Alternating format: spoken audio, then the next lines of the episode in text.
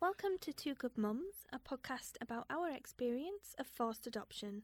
I'm Laura, and my baby CJ was removed from my care when he was five months old. And I'm Peggy. I adopted CJ along with my husband Chris at 15 months. And over the course of this podcast, we're going to be sharing our story of how we became Two, two good mums. You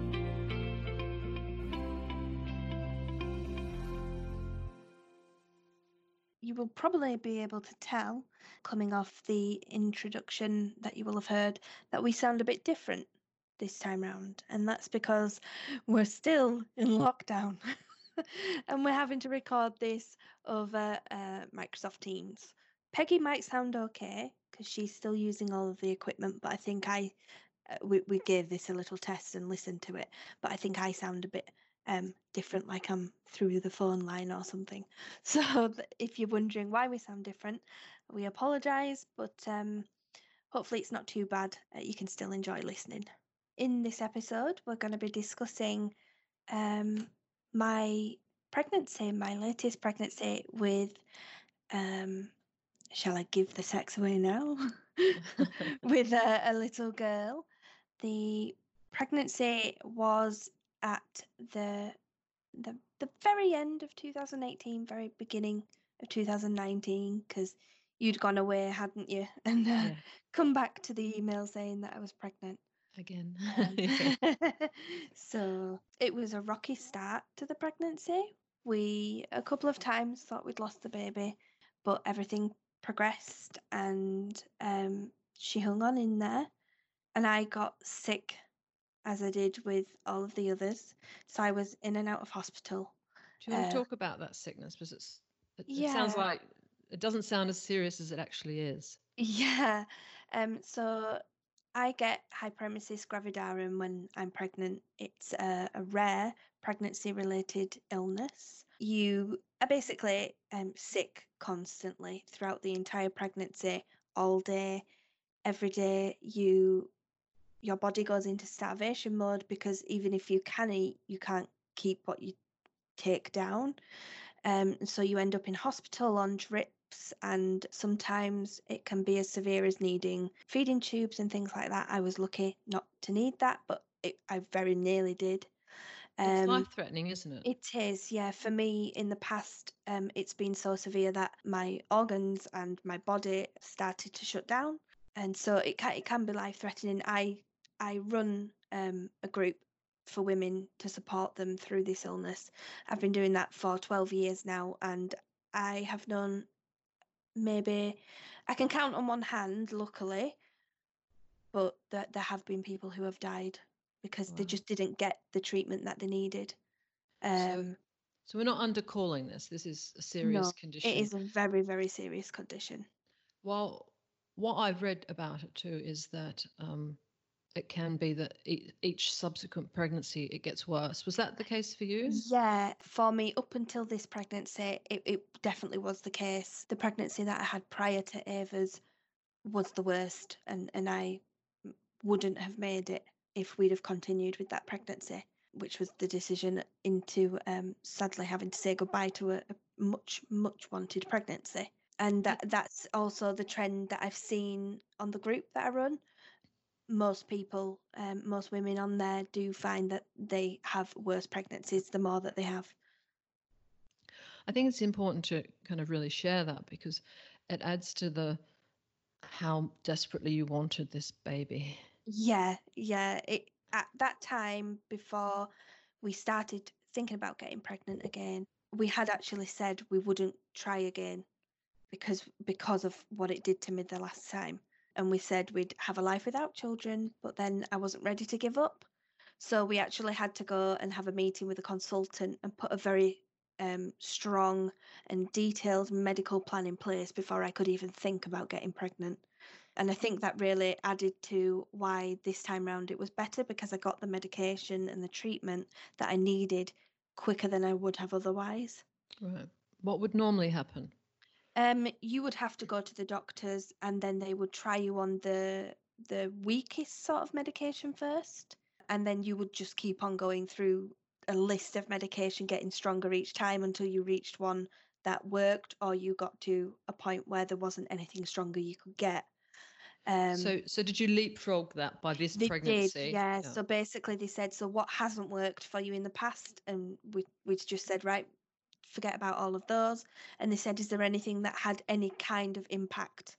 And so we we started with that one, and then an added one that I hadn't tried before because I don't think it was available for this condition per se when I was last pregnant. So they tried me with the one that had slightly helped and then another added new one on top of that. And together they did significantly help, even though I still ended up in hospital on drips, on fluids. And I had to take quite a lot of the medication to make it work, and it had to get higher and higher as I went along. And I still lost weight, but I, I managed to be able to get through the pregnancy, obviously. Yeah. Um, so you hung quite... on long enough until oh, until oh, yeah. Ava was viable. Yes, yeah. Because that's the other thing. Is, is, the prematurity because you've all all your births have been premature? Is that to do yeah. with this condition? They haven't been able to say either way, but they have said that the fact that I was getting weaker during the pregnancy instead of stronger and losing weight instead of gaining it certainly wouldn't have helped. Right. Um, but the, the, there's no way for them to be able to say that it was the definite cause, although the fact that I've had that every single time yeah. certainly would um, support the fact.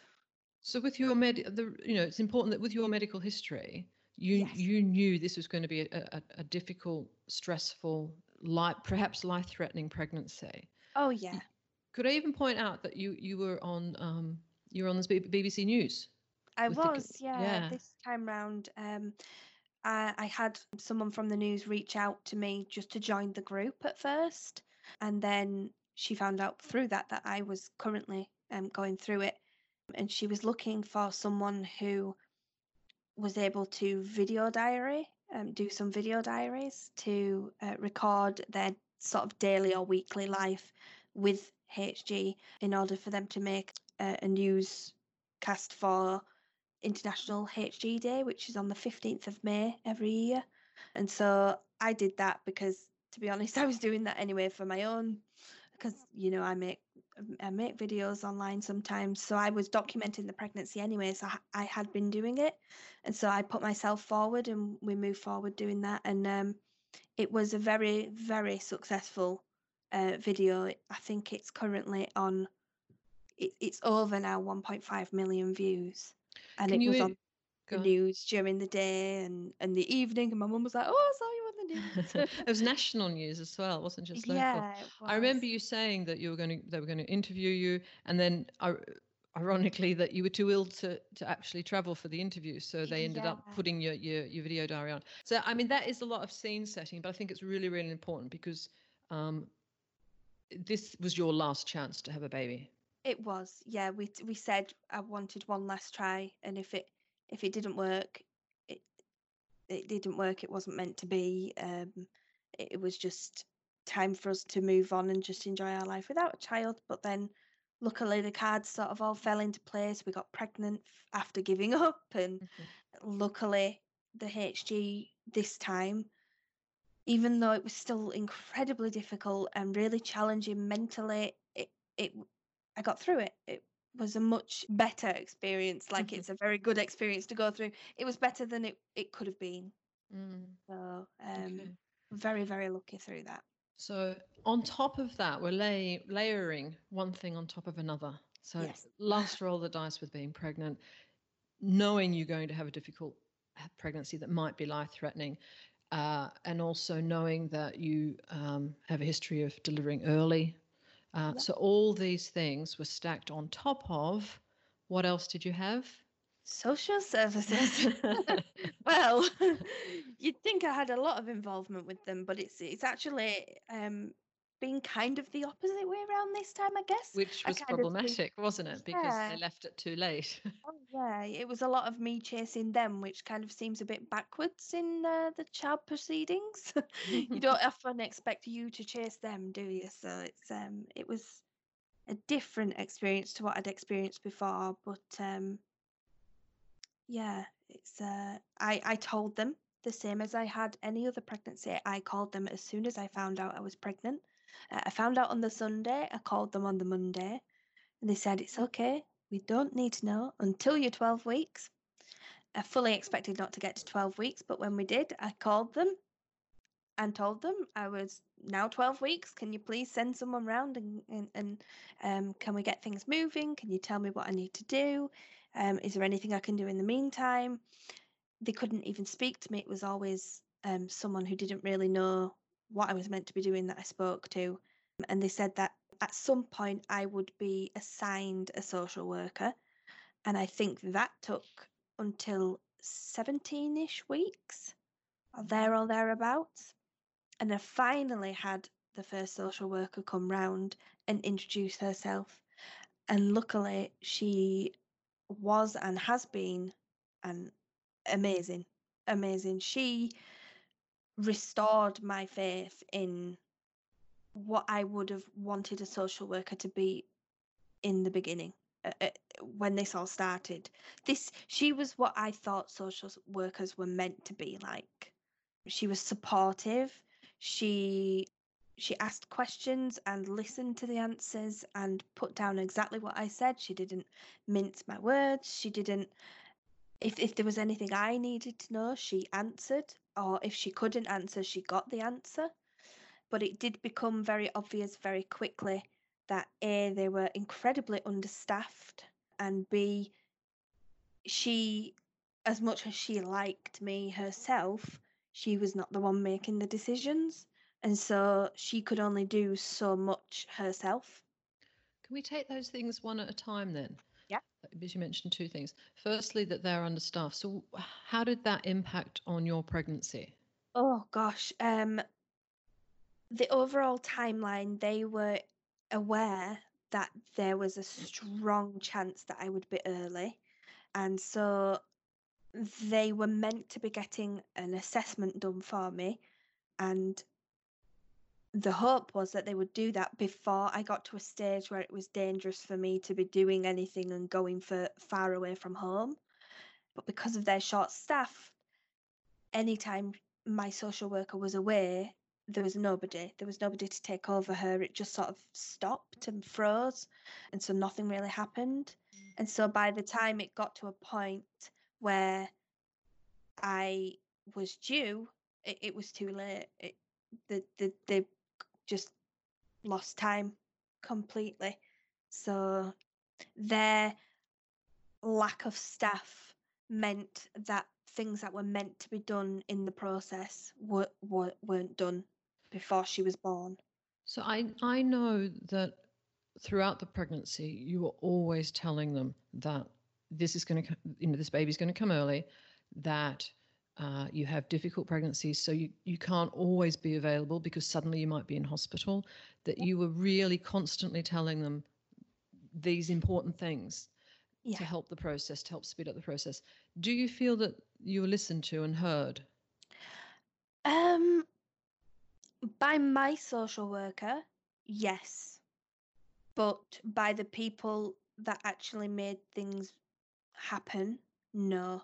I think they maybe they, they either couldn't because they were short staffed, but I did also get the impression that they just felt that it wasn't as much of a rush. And you would think that a lot of people were saying, well, isn't that a good thing? Because if they were that worried, they'd be doing it quicker. But it doesn't give you that kind of sense. It what it gives you is a sense that they don't feel like it's as important, and that you're not your case isn't important to them. Mm. Um, and so you lose that sense of feeling like they're there to help you because it just feels like they're dropping the ball constantly. It, it sounded to me, and I'm because obviously we're in email regular email contact throughout the pregnancy. It sounded to me that um, they were understaffed and stretched, and that yeah, you just kept falling off the radar, the bottom of the to-do list. Yeah. Um, and without somebody there in inside social services, like your social worker, championing, hang on, this has to be done. This has to be done. Yeah. Yeah, it was very, very much like that, and she did as much as she could, but unfortunately, during my time, she was away on holiday quite a bit, and um, and then uh, was sick Uh, so there was a lot of times where she wasn't there, and and at one point actually had to be off for an extended amount of time, right at the worst point Mm. uh, when we were expecting things to be happening, such as the assessment coming through. And and when she left and wasn't there, there was nobody. At first, they did tell me that they would get somebody to take over, but that never happened, and they Mm. just left it the entire time. So it, it was frustrating because I, all I wanted was for someone to tell me if our little girl would be able to come home with us when she was ready to come home, and um, th- th- they couldn't get me that answer. Mm. So the the second point that you made was that as much as you liked your social worker and you felt that she was uh, liking you and on your side, Yeah. when she went back to her office, she wasn't the one making the decisions. And this has been a theme that we keep returning to Mm. That people are making decisions who haven't met you, Yes. who are removed from you, who, Mm. you know, who have. So, from my memory, and it, you know, it wasn't that long ago, from my memory, um, things were going well, and until Um, it was the the panel when it went to the panel, and my social worker was quite happy for everything to go s- smoothly and lightly, and and them just have a very very light touch. But it was actually the panel who said who wanted more input, um, and they wanted Ava to be on the child in need register, and questioned whether she would need to be on a more serious register where they would have more involvement and we wouldn't have parental responsibility. There was some question. So, what does that mean in practice? Does that mean they were going to remove her from birth? No, that, well, that they that I never got that answer. um, they still couldn't give me that answer. What they wanted before even being able to tell me that was um, an assessment, a mental health assessment, something that I don't think we've mentioned much um, because we knew this episode was coming up. Was that my mental health was in question in the first assessment with CJ? That was in question. It wasn't the main point at that time, but it was certainly um, a sticking point for them. And so in this one, one of the the main points, in fact, the only point really at that stage, was my mental health. And so they wanted me to have an assessment. I had an assessment when CJ's care proceedings were going on. I had another short assessment, not during RJ's proceedings, but just after, for no reason because he'd already been. so, what um, was that about then? I think that at that point it was just so that they ha- could have on record um, that whether I had improved in that short amount of time, and just as a bit of backup when they went back to the courts to do the the last official Okay. adoptive proceedings and things, and they could just stick that in there and go, oh, by the way, we did get this done, but So, um, if we think back to episode five, which Mm. was the RJ episode, uh, we came to the conclusion that there was a, a going through the motions.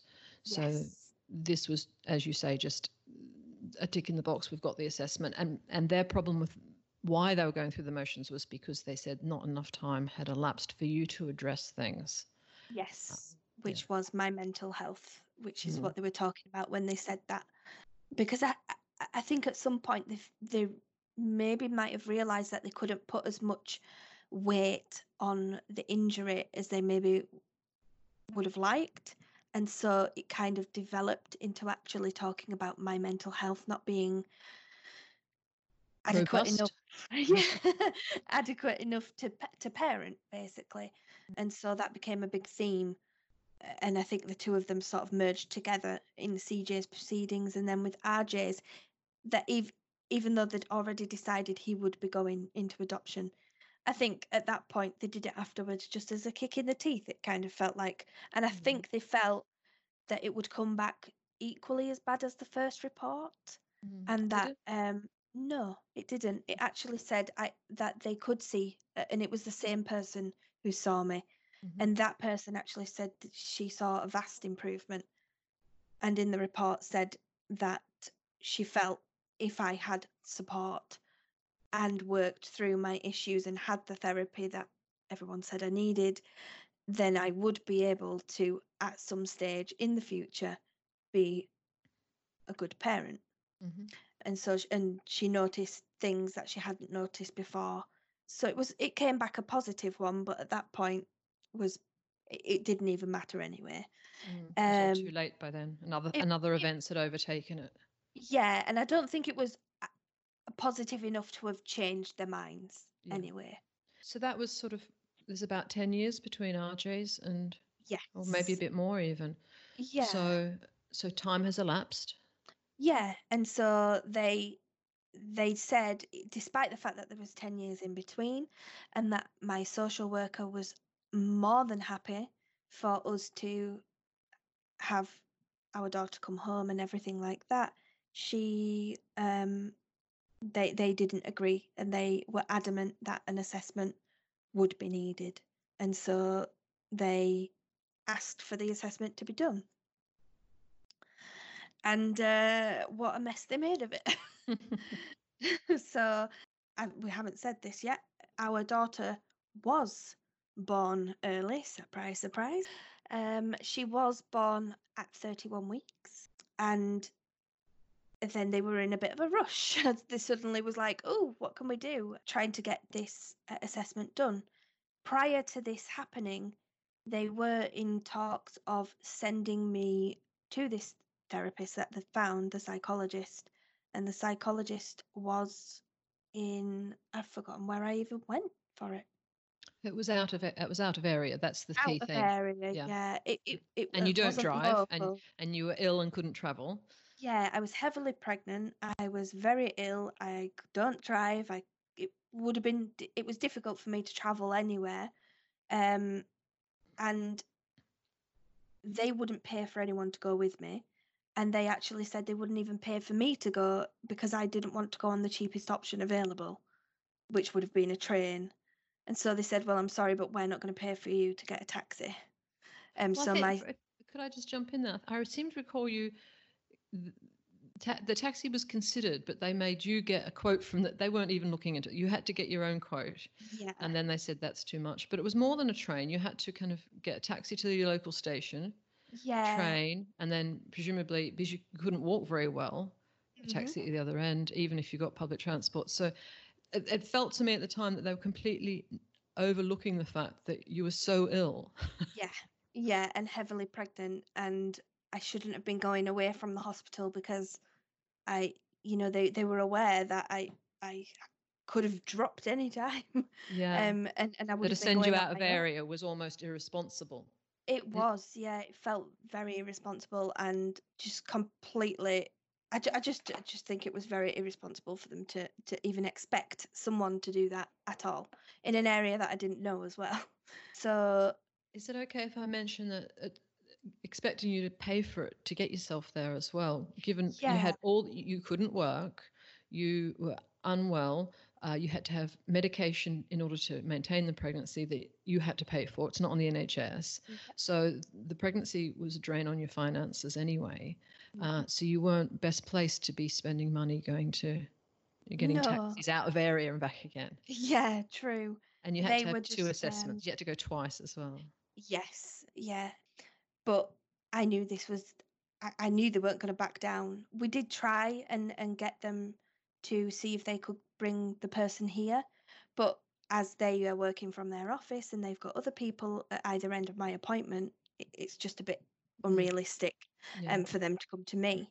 So my sister ended up taking me um, in the car, and I got there. When, when was this though? This wasn't before Ava was born though.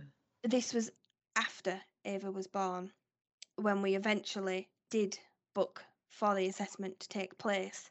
This was about, this was bang on three weeks after she was born.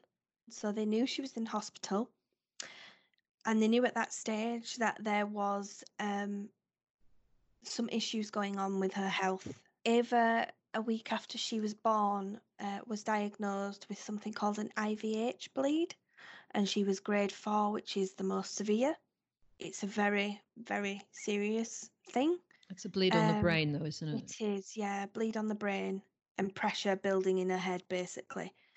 So they knew all of this was going on and they still wanted me to go to this assessment.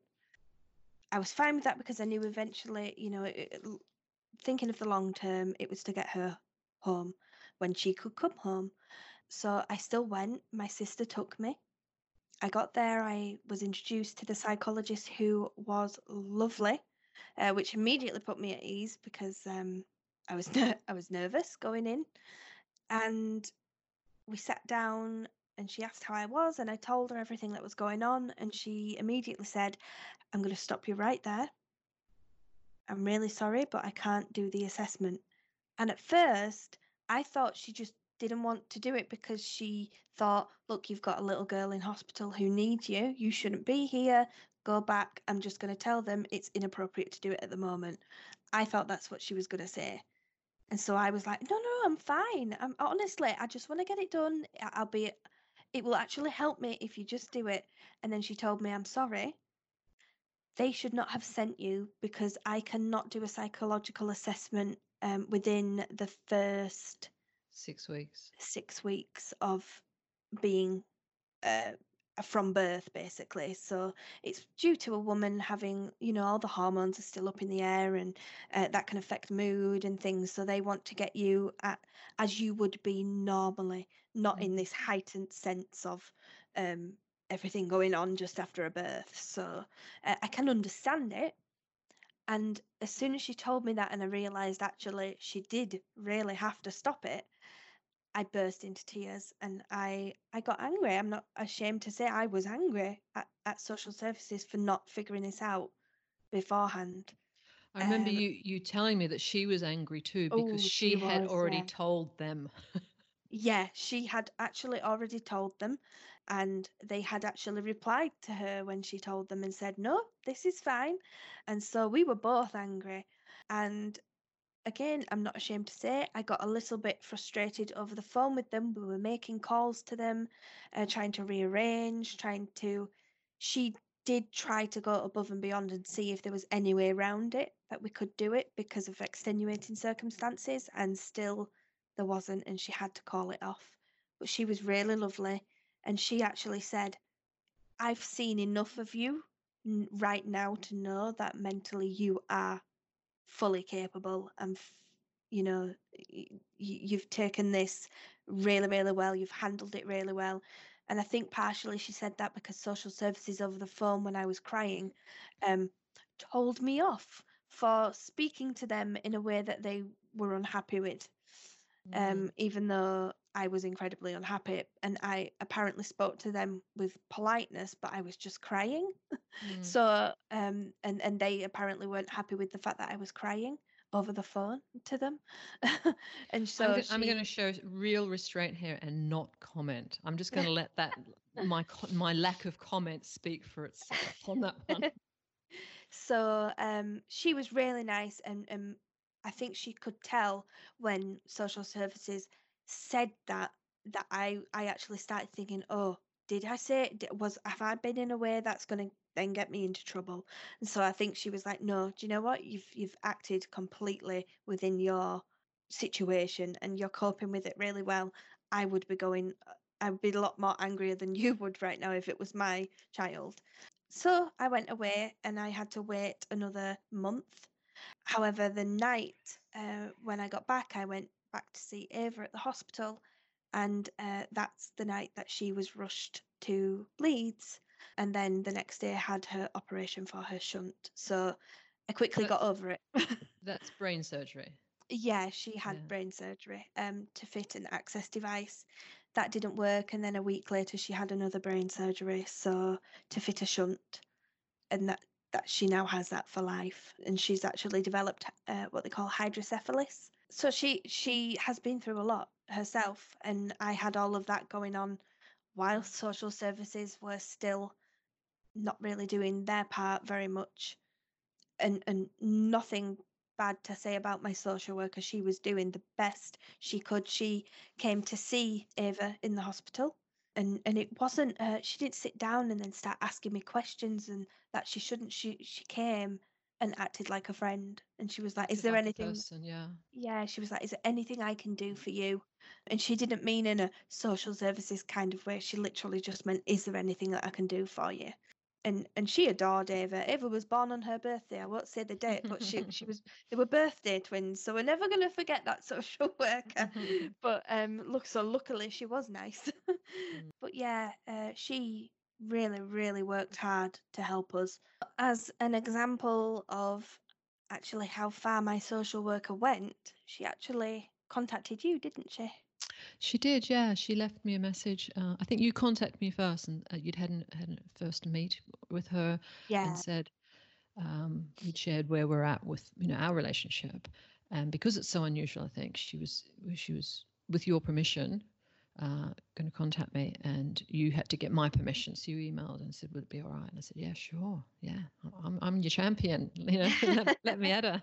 So um, so yeah, so we we um we had a couple of conversations, yeah, uh, and because I think at that point, I think what I could offer was that we'd been in touch for a good ten years then, and we'd Yeah. been meeting up every year, and and I'm, and I sort of made the point because I knew the files as well.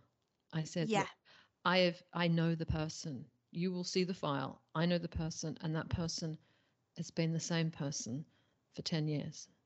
So Yeah. I and I said, and I think I know you so intimately because of you know the way we communicate. It's, there's something about the email process that we can say things to each other Yeah. on the email that you we perhaps wouldn't even say you know face to face, would we? Um, No, true. so so I know you quite quite intimately, and so I can with real confidence say that you you know you have always been you. You've been steady you know the, the person that she meets. And again you are likable. The person you're that she you you is you.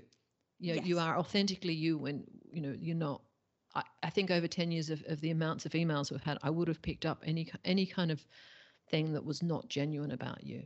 Yeah. uh, and and i think that's what i could really contribute to the to her having confidence in in in her own judgment i think Yeah, that I wasn't just putting on a show for her. exactly Yeah.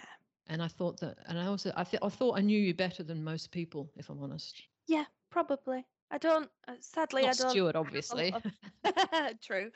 Um, I don't have a lot of friends.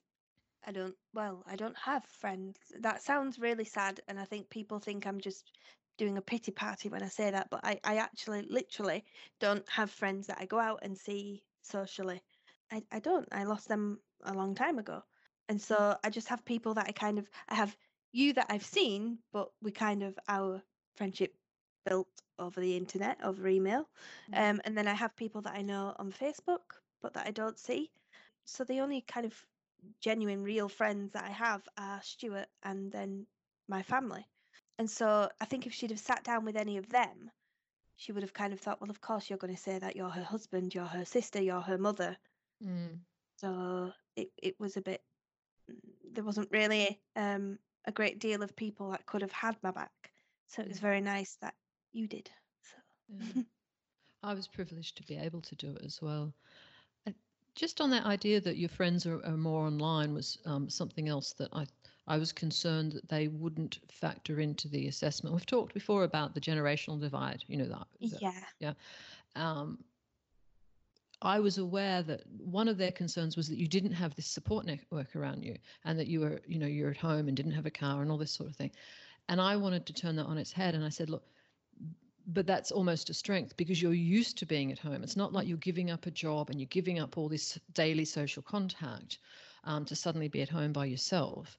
That was seen as a little bit of a negative, whereas I'm like, no, that's a positive because you're already doing it. That's how you live, and you're you're, you're socializing. Your the way you connect with people is via social media. yeah. Yeah, you're that- a 21st century babe, aren't you? it actually reminds me that there was something I can't remember what they they called it. It was something like a a circle of something or other. They wanted to set up something whereby they would come and have a meeting with certain people in my life that could keep a track of me. oh um, yeah, I remember that. me.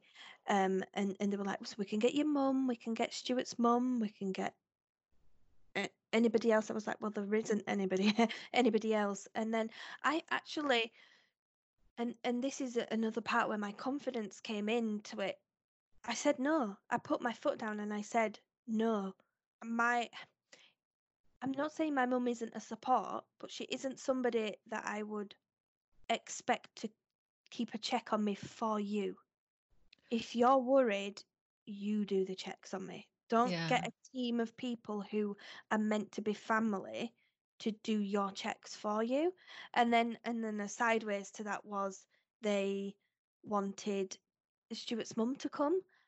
But at this meeting, they would have been saying, These are our concerns, and their concerns were my mental health. So they would, they, without permission from me, were saying basically, We're going to get your mother in law to come and we're going to tell her everything that's wrong with your mental health.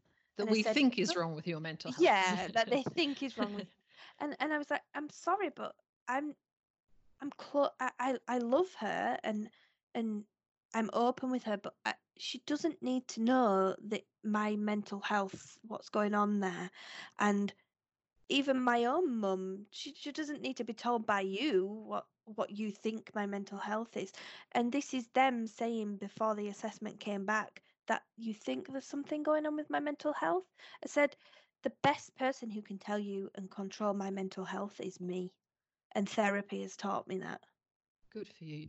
Yeah. So, uh, and, I, so I remember that. It was so intrusive. The idea, it was, you know, it's like a visual of all these people sitting around and they've given you a, like a, a kiddie school, school, stool to sit on or something. That you, that you were somehow diminished by that that process. That it was almost a misuse of power.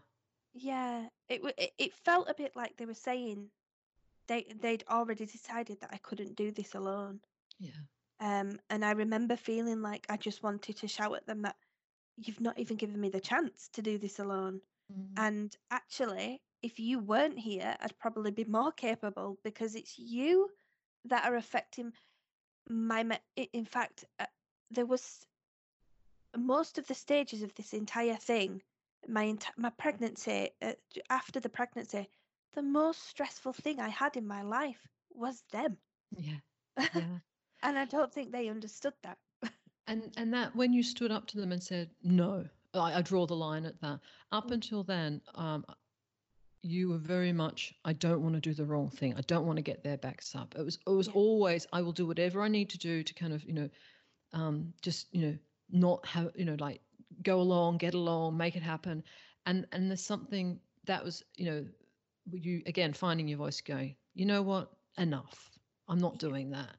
And it, as weird as it might sound, it, it seemed to work for you because you stood up for yourself.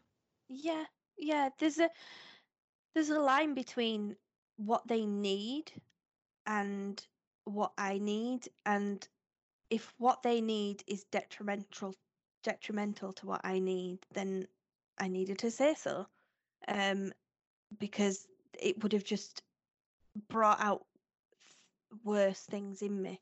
Yeah. Um, it would have made the situation worse if I'd have gone along with doing things that they wanted me to do. Um, a lot of the things that they wanted me to do along the way were things that could have been bad for me mentally.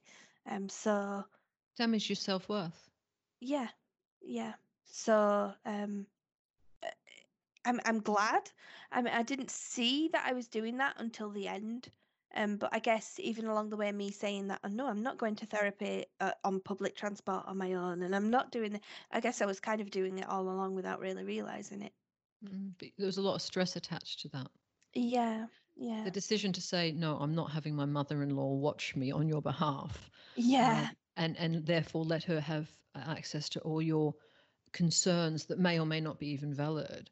I mean, that, that was quite assertive. And I, the, I, I never picked up a sense of stress about that. That was no, enough. That was a Yeah. real kind of point where you said, no, I, I, I've jumped through your hoops. You know, I just, you just keep giving me harder and harder hoops. Enough with the hoops. Mm.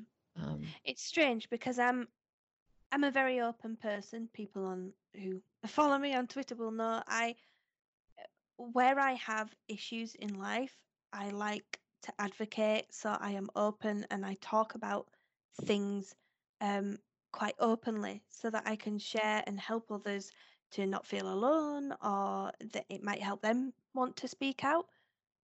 But I do it on my own terms. mm. So There's a quiet power in that as well. Yeah. yeah, Can I just got comment that throughout your retelling of this now, uh, I, I live this with you, and you are you are putting a really kind of um, matter of fact, almost tone on it, and you were so stressed, I was yeah, very, very stressed. and and a lot of that stress um, came from the way it was handled. Be- Yes. and and if you're if you're not going to say it, I will, because I was there, as in you know I was on the other end of the email, um, and I and I was so aware uh, of of what you were going through, and I was on your behalf. I was so angry at how Mm, cocked up the whole thing was. Yeah. yes. Yeah. Um, could I just throw in my tuppence as well? And I, and full disclosure, I'm going to say that when uh, you at the beginning of the pregnancy, you were so stressed about social services because of the pre- sort of pregnancy you knew you were going to have. You you knew all of these things, and you and you anticipated everything that went wrong with Yes. from the social services point of view. But um, my was like, oh, you've had some bad exp-. in my mind. You know, I hope it didn't come across this way. I'm thinking, you know, Laura's had some really bad experiences. It's only natural she will feel this way and be concerned, and you know, and uh, and I'm sure it'll be fine because it's been mm-hmm. so long, and you've got a stable relationship, and you've had your therapy, if you don't mind me saying, and you Yep. you know you've you've done everything you can do to be in the best possible position for this. And you've and you've repeatedly gone in and told them and you know and i remember even saying that hearing you say but there were things like they said that you didn't contact them because the the midwife had to did it in the end. And and you're Yeah. like but i'd contact you just so many times you know, but, they, but it was presented as though you'd failed to tell them. These Yes. these they're all the little things that went every step of the way. Uh, it was so frustrating. And i got to the point where i thought guess what laura is not exaggerating this experience this is so stressful i got so angry on your behalf Mhm. and um, I was I was ready. I don't know if you know the expression to man the man the mattresses or go to the mattresses. It's it's out of uh, No.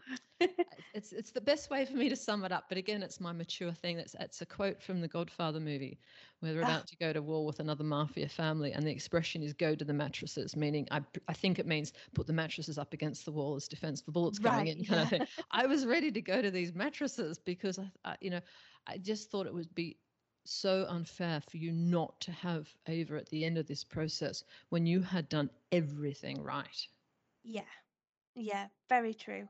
And it was um and actually yeah, this is a good point to say that we, we were so stressed collectively between emails to ourselves and I could tell that you were getting um stressed on my behalf as well and that's when we sought the the help of the solicitor because things weren't moving along properly and you helped me with that. Well, but full Um, disclosure, we got the solicitor, a solicitor first. Yes. Um, and and again, it was me thinking, well, if you've if we've found you a solicitor, you will feel more reassured that things will go better this time. It was early Yes. early stages before I realised that hang on, we need mattresses as well as solicitors. Yeah. um, so I, it was it was almost if I can put it out there, I was almost humouring you. I was thinking, let's I want to de-stress this situation for you in whatever way I can. So let's find a Yeah. solicitor so that you feel supported. Yeah. Mhm. Um, that solicitor didn't work out Yes. because can we?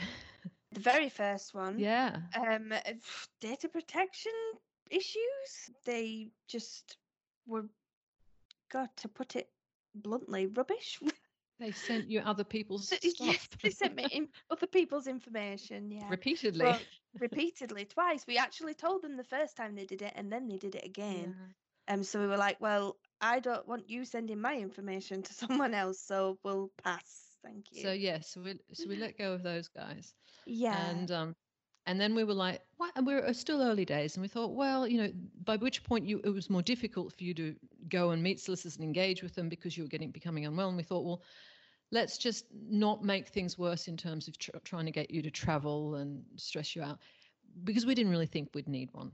Yeah. yeah Yeah. So it was like, if if it comes to that, we think you'll need one, then we'll engage.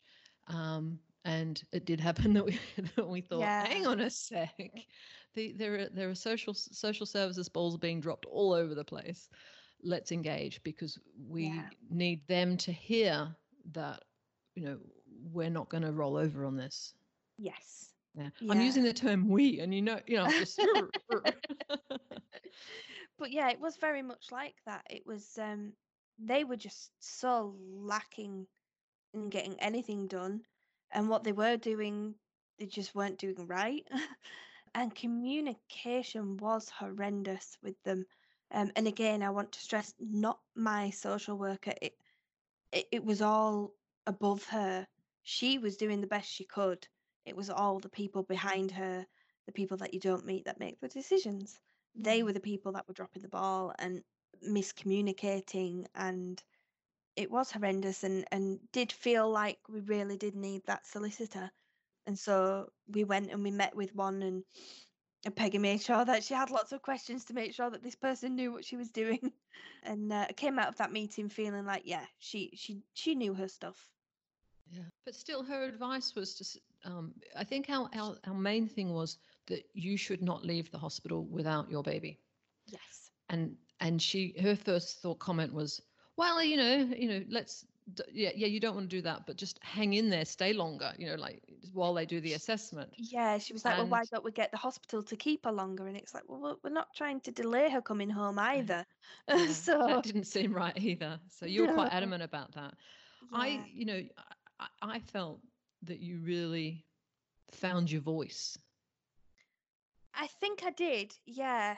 I think it, the more that they seemed to do wrong or the the more that it seemed that they weren't doing anything and the first time I sort of had to call them I, I think it was when they sent me to the, the therapy for the first time and on the and I couldn't do it and I realized and I, don't like to use this word but they felt incompetent Mm. and that's the first time that I had truly thought that actually and I think it might have been what the therapist said to me as well but I, I genuinely felt confident that I was doing right and they were doing wrong and it gave me the confidence to to take charge more Mm. and to say what needed to be said and to say that actually it, look you're not doing anything if I have to tell you what you need to be doing I will do that Mm. so I, I then started saying, I need you to do this, I need you to do that, because my daughter is coming home with us.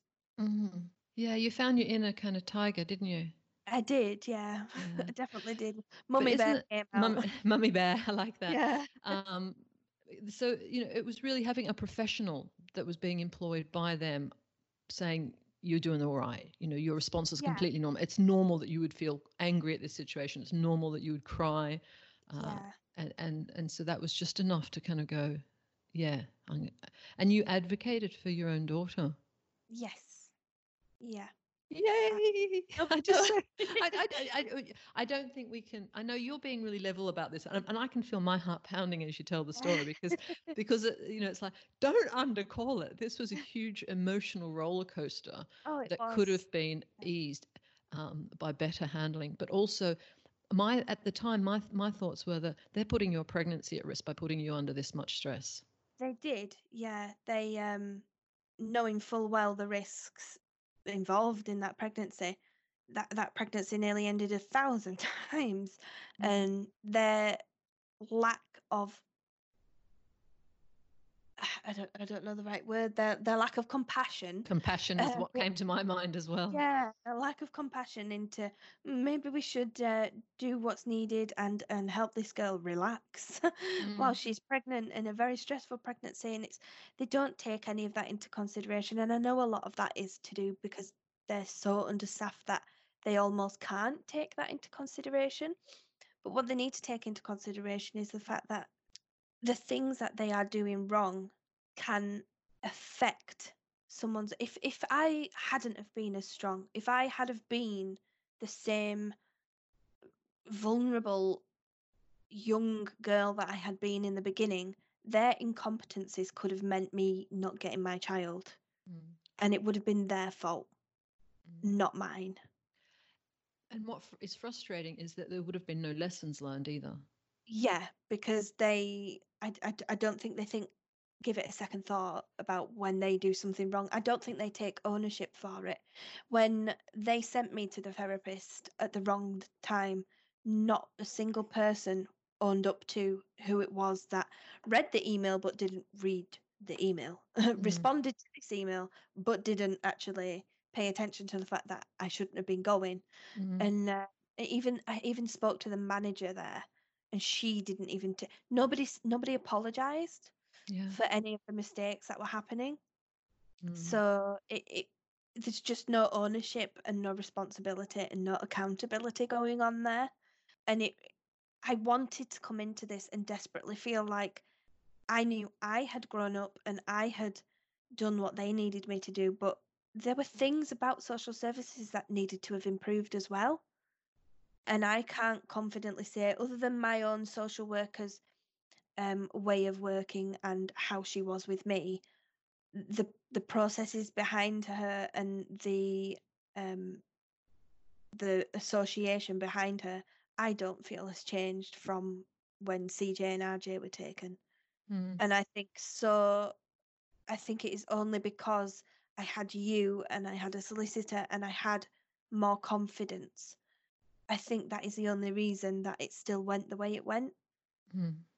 And I think someone who was in the position that I was in is probably still being failed. Could I point out too that when we started recording the podcast, that you were still under observation by social was. services? I was, yeah. It was only um I think it was around about that time, one or two weeks into it, um that they they told me that everything was fine. And um I haven't even I still haven't gotten a letter, but obviously I think it, with the coronavirus and everything going around, um that's possibly why. But I still haven't gotten the official letter to say that we've we've been um I don't really know what you call it, disbanded from them or I, don't, I don't know what the, the term is, but Mhm. yeah, we uh, we're no longer she's no longer a child in need. Uh, and, and that's what happened after the assessment uh well before the assessment because they couldn't get it done she did come home after everyone's hard work the social worker came in on her days off and she tried tried so so hard she went above and beyond to get Ava home and she came home on her due date her original due date. She came home as a child in need. And so what was meant to happen was they were meant to come round once every week and they did for probably the first four weeks and then i wasn't allowed to be left alone with ava the first week so stuart my husband had to stay home with us that first week what was um, that and that- like? Could I just? um it it felt like i don't know i was almost i was offended because it was like have i not done enough Yeah. to show you that I can I, I can do do it alone and th- they're telling him to to stay with me constantly but it, it's it's unrealistic to think that he might not you know he had work so he had to take an unpaid week off work just to do that So it made your financial situation even worse. yep it did and there was it's not like he did anything he was just there and and so it it, Did it was they ever explain why? What they thought would happen if you were left alone? Um What no. was the risk? very much skirted around it. I think because my my assessment hadn't been done at that time. It it had been done, but they hadn't got the report back at that point, and that's why he had to stay that first week because they were getting it in the second week. And then could somebody make a decision, or did a panel Yes, have to convene? Or the panel, so the panel that still haven't met me. um, and but you and had to so- wait for panel to decide. Yeah, yeah. So they got it the week that we were at home all together that first week. And then it took them a week to read and decide and things. But it was only the week and then they read the report and they were, then they agreed that yeah, she'll stay as child in need for six months. So they were meant to come weekly. They did that for about four weeks. And then she kind of dropped down to two weeks. Wasn't meant to, but she kind of did because it just wasn't needed. Dropped down to two weekly, then monthly, and actually we never even had our last meeting because she just they were so oversta- understaffed and she just said it wasn't needed and so she sent me a message saying you have been signed off from us um and I'll send the paperwork when I can. It's been a, a long, long journey, um, but we did get there eventually. Mm. Yeah. Yeah, it was hard. It brought back a lot of difficult memories during the pregnancy as as well. It was, I think that reminded me a lot of when I was pregnant with RJ because obviously the first time round I didn't have that during the pregnancy, so Mm. I had um I didn't have those thoughts. So it reminded me a lot of RJ's pregnancy when when I was pregnant and they weren't doing what they were supposed to be doing and and then I had a lot of people around me saying it's going to be fine, it's going to be fine. And there wasn't a single mostly wasn't a single second during that pregnancy that I actually allowed myself to believe that Ava would come home if I'm honest Really? about Yeah. I think I probably put that on to people and, and I, I got excited when people got excited and as much as I could whilst I was sick, I was able to get a little bit happy about it. But I genuinely I, I didn't want to allow myself to believe that she might truly really come home. That's and uh, huge. Yeah, there was a moment in uh, we we I don't know why we did this, but we did it anyway because I think everyone around me knew knew that she would, and and I, I- I guess I kind of did, but I just didn't want to let myself think about it and hope too much. So we we did her nursery, we painted her nursery, and we got all the furniture that we pla- and we planned it out, and we made like little table, a little picture to set out. Oh, this is where we want the cot, and this is where we want the wardrobe, and we did all that, and we picked the paint, and we did it all, and we got new carpet. And so there was a moment when we'd finally got everything where we wanted it to be, all the pictures on the walls, all the teddies and things out ready, waiting for her. And it was about a couple of weeks before she was born. And we were we were in her room during the day, but with the curtains shut, so it was dark. We were testing her baby monitor, and her baby monitor has like a, a projection thing on it, so it shines stars on the ceiling, and it plays music. And so the stars were shining on the ceiling, and the baby music was on, and I broke down in tears. Mm. And it was because I had, that was the first time i pictured having a baby in in my house, and it makes me emotional thinking about it because it was a big thing to let myself for one tiny second think, wow, I could actually have a baby at home.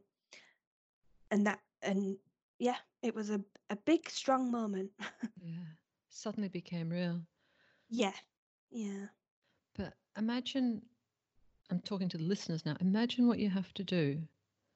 You're two weeks off her, her being born to hold it together, to fight all the way in terms of fighting your body, fighting mm-hmm. the social services, the strength that it takes, the emotional and physical strength that you can't even let yourself feel positive about it will happen in case it doesn't.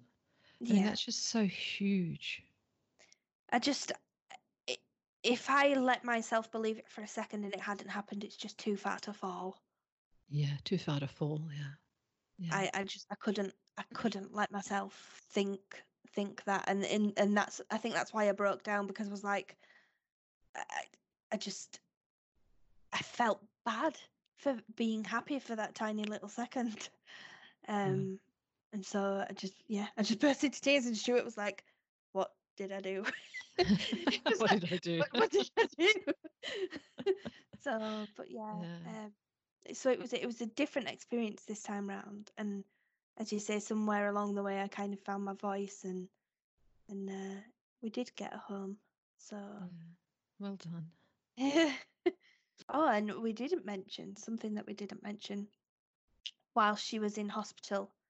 The boys got to see her. They did. Yeah. We we came we came over, um, and that was really special, um, because we didn't know until we got there. But she was in the neonatal intensive care unit, the NICU. Is that how you say it? Yeah, and um, we walked into the it was like a, a main corridor me and the boys and there was rooms coming off the main character main corridor and when we walked in somebody bobbed their head out of every room. So it was like that, was sort of a, a, comical kind of show where they, they're about to burst into song. They all popped their head out, smiling, and you know, you just saw their torsos on an angle. And I looked and thought, oh, what what happened there? I mean, they're all looking happy, but that's all right. So I said to you, I said, um, what was all that about? And you said, uh, well, because um, because it's a NICU, only siblings are allowed in and yeah. then and so you had to explain i mean they knew circumstances anyway because of social services um, but you had to explain who the boys were. And um, and the boys when they heard that they just puffed up so so huge that oh you know we're special we're siblings. Yeah that was a huge moment for them. Yeah. Yeah.